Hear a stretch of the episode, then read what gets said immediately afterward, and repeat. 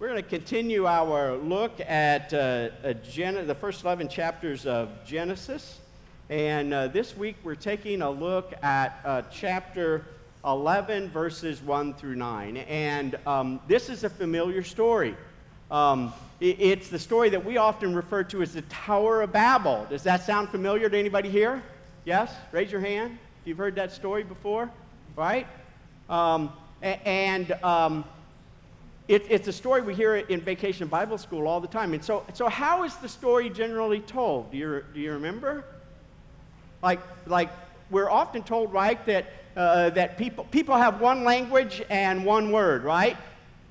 Now, I've done an informal survey, and when I ask people, so what language did Noah and the first humans speak? You know what 90% of people think? English. Seriously. 90% of people will say, well, well, they spell English, of course, right? Hmm, well, we could have some problems right there if that's how we read the story. Um, but um, uh, we, we often read the story as well, uh, these human beings, they, they were awful prideful. They were, they were trying to build this tower to get to God. They were doing something really sinful in, re- in rebellion to God. And, and, of course, we often think God get, got mad, right? God got mad, and so then God uh, punishes them by causing people to, to speak different languages and to be scattered throughout the earth. Well, as you might suspect, I, I just want to challenge if that's truly what this story is about. And so I want to invite us to hear these words from Genesis chapter 11, 1 through 9.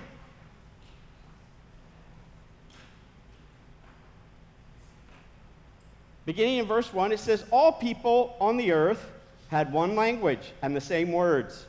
When they traveled east, they found a valley in the land of Shinar, and they settled there. They said to each other, Come, let's make bricks and bake them hard. They used bricks for stones and asphalt for mortar.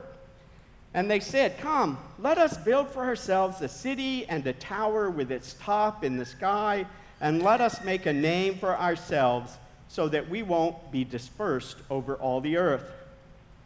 Then the Lord came down to see the city and the tower that the humans built. And the Lord said, There is now one people, and they all have one language. And this is what they have begun to do. And now all that they plan to do will be possible for them. Come, let's go down, mix up their language there so they won't, so they won't understand each other's language. Then the Lord dispersed them from there over all the earth, and they stopped building the city. Therefore, it is named Babel, because there the Lord mixed up the language of all the earth, and from there the Lord dispersed them all over the earth. Everyone with ears to hear, may we hear the word of God this day afresh and anew. Now, you know, when I read that story, I, I, get how we can hear it in the way that I suggested. That's the way that I was taught the story. And in fact, growing up in rural Missouri, we had another, in, rural southeast Missouri, we put another twist onto this story. See, we saw this story as proof that God did not like cities, that we were all supposed to live in the country. And, and that those city folks were, um, uh, um, they were heathens and pagans. Um, now, now, maybe you all, I don't know, maybe Northwest Missouri didn't teach it that way. Maybe that's just a Southeast Missouri um, um, take on that story. Um, but sometimes we read into the story things that, that may not be there. But I want to suggest that, um, especially if we look at the context of where this story is, I've always found this story to be interesting because if you look at chapter 10, and I know all of you read chapter 10 because it's a genealogy, and we love genealogies, right, with all the names.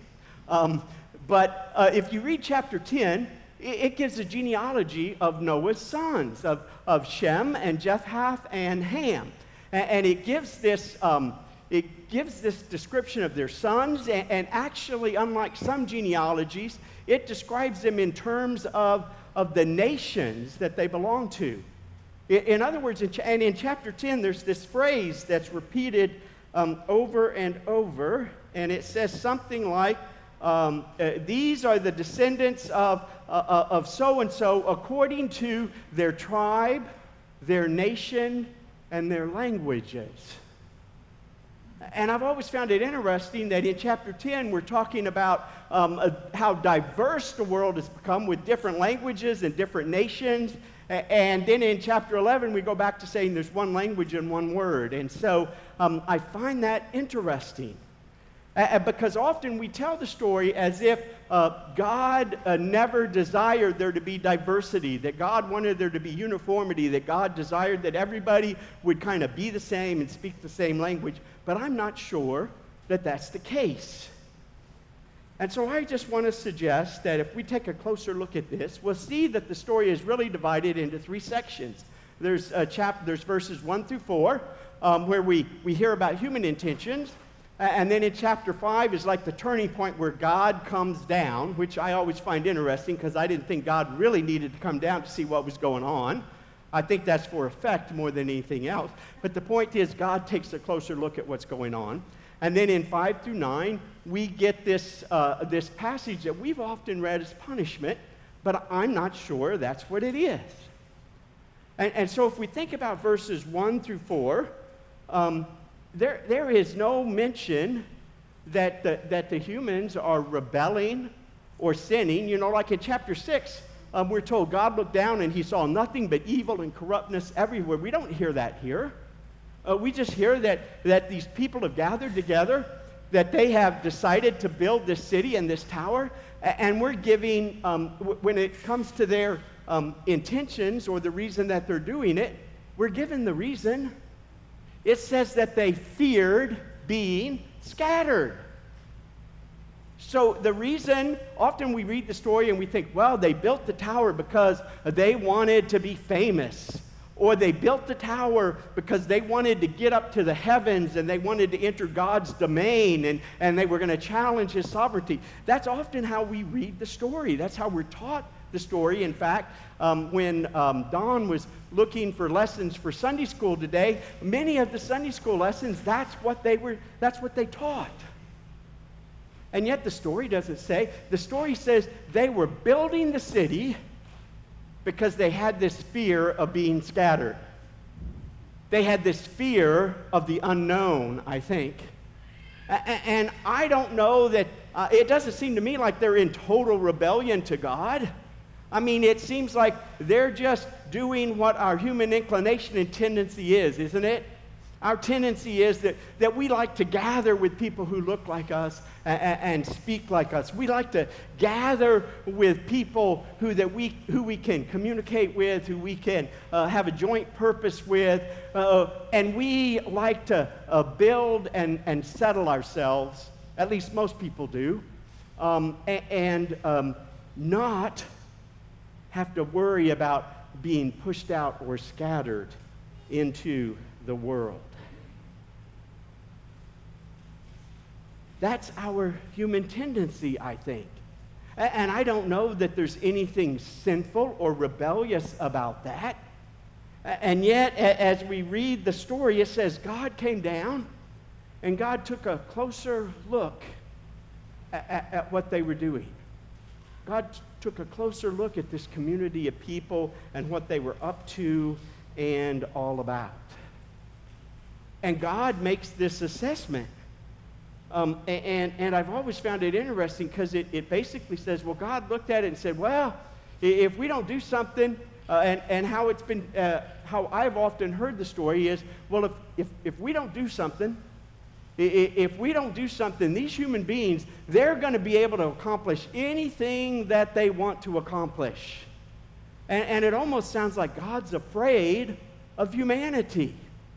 Now, I, I read the rest of Scripture, and it's really clear that God's not afraid of us, right? So that can't be a right reading of the story. Uh, God is not afraid of us. And, and, in fact, if you look at it in the Hebrew, it, it, it, sounds as if really all God may be saying is that if He doesn't intervene, they're going to, um, they're going to move toward this intention to which they're moving toward. And apparently, God doesn't think that that's a good intention for them to move toward. And you know, I got to scratch my head, and, and I admit I'm just speculating because it, it, it, doesn't, it doesn't say in the scripture exactly. But, but I, I wonder if, as God looked down on him, he's worrying and he's like, man, they're developing this fortress mentality. They're developing this mentality where they want to protect themselves and build walls to uh, keep like minded people together and to keep people who are different out. May, maybe that's what God is thinking. Maybe God's looking and He's saying, um, um, th- th- these people, they, they are uh, afraid of the unknown. They're afraid to go into the unknown. Maybe God is worried that as he looks down at humanity, uh, uh, that uh, if we continue down that path, uh, that we might begin to participate in some oppressive uniformity. In, other words, in, we, we try to force and make everybody look like us and, and agree with everything that we agree with. Maybe God is worried that if he doesn't intervene, that these people will get this idea that they are exceptional.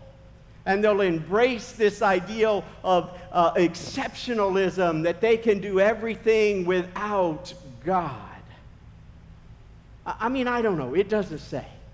But what it does say is that God looks down at them, and in essence, He says, He says that they, they have this wonderful ability to work together and this is what they choose to do. This is what they choose to do.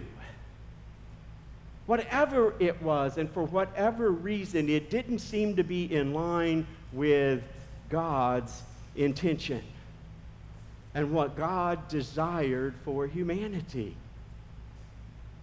And so I, I, think as I read 5 through 9, the more I read this story over and over again, uh, I'm not so sure. Uh, certainly, I don't get the essence that God is mad. I may get the uh, idea that he's disappointed, like you might be disappointed with your child. You give them all these benefits, and, and then you say, This is what they decide to do with the freedom they've been given. Um, and uh, so they might be a little, he might be a little disappointed. And so I begin to read 5 through 9. Maybe it's not punishment or discipline. Maybe what God is doing is He's speeding up the process He had intended in the first place. In other words, when God gives them a different language to disrupt what they're doing and He disperses them, maybe that's God's way of communicating His intentions. You mean God embraces diversity? And God wants people to be scattered throughout the world? If we look at all of Scripture, I, I, think we, we see that. We see this talk about unity uh, in Scripture, but it, when Paul uses it in talking about the body and how we are united as one body, he talks about it as we are united as one body with diverse abilities and skills and calling. It seems to me very clear that from the beginning, when God created the world and created humanity, uh, that He intended for us to be diverse, for us not to be uniform. He intended for us to go forth into the world, not just to congregate uh, uh, with this fortress mentality of protecting ourselves, uh, of wanting to, to be settled in everything and never having to risk or to step out into the unknown. Now, that's a different way of hearing the story, isn't it? And I could be, you know, I could be all wet and all wrong. But maybe the way that I was taught it in vacation Bible school is the way we ought to hear it. But I, I don't think so. I think hearing it in this way is just as legitimate as hearing it in that way. And in fact, if I think about that story, you, you, you know, uh, God wants us to have unity, but He doesn't want us to have unity in a way in, which we have uniformity, in, in a way in which we um, have a forceful dominion over everyone. But he wants, un- he, he wants unity in the midst of diversity. And, and I can't help but wonder as I, as I read this story again, and maybe it's because uh, I'm reading it at the end of the, uh, uh of the COVID pandemic, but as I read this story and I listen to it, and I think about things I've heard from other pastors in our community and throughout the world, even within the Methodist Church. And, and I've listened to pastors, and, and, and the biggest concern of many pastors in the midst of COVID has been uh, we can't gather. We can't gather. Folks, the least of my concerns in the church is our inability to gather. The least of my concerns is that the church won't gather. My biggest concern is that the church will be unwilling to scatter. You see, we gather not just to gather and have this fortress mentality, not just to uh, become uniform people, not just to protect ourselves and keep. We gather so that we are inspired and empowered to scatter and to go into the world. My fear is that the church is too comfortable and settled with gathering and in the midst of, uh, uh, of COVID, we have been challenged to see ourselves differently. My biggest fear is that the church of Jesus Christ is unwilling to scatter and to go into the world and to meet people uh, of diverse cultures and people who look different than us and to share the love and the joy and the grace of Jesus that we have experienced. My fear is that we, as we begin to gather together, will celebrate the gathering so much that we think it's the end point. It is not. We are a sent people. That's one of the reasons I love the United Methodist Church. One of the reasons I, love uh, the way that we do things. We are a sent people.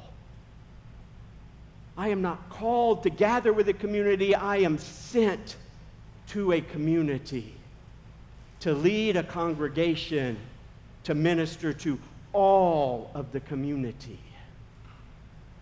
We are a sent people. God's intention from the beginning was that his people would go forth and would bless others. Next week, uh, we're going to take a look at the story of Abraham, and we'll see that even more. If the choir wants to come forward. But let us hear this story today in a new way. Let us ask ourselves are we participating in intentions that are purely our own? Or are we embracing the intentions of God? Are we willing? Are we willing to embrace and to go into diverse cultures? Are we willing to go wherever God might lead us? Amen.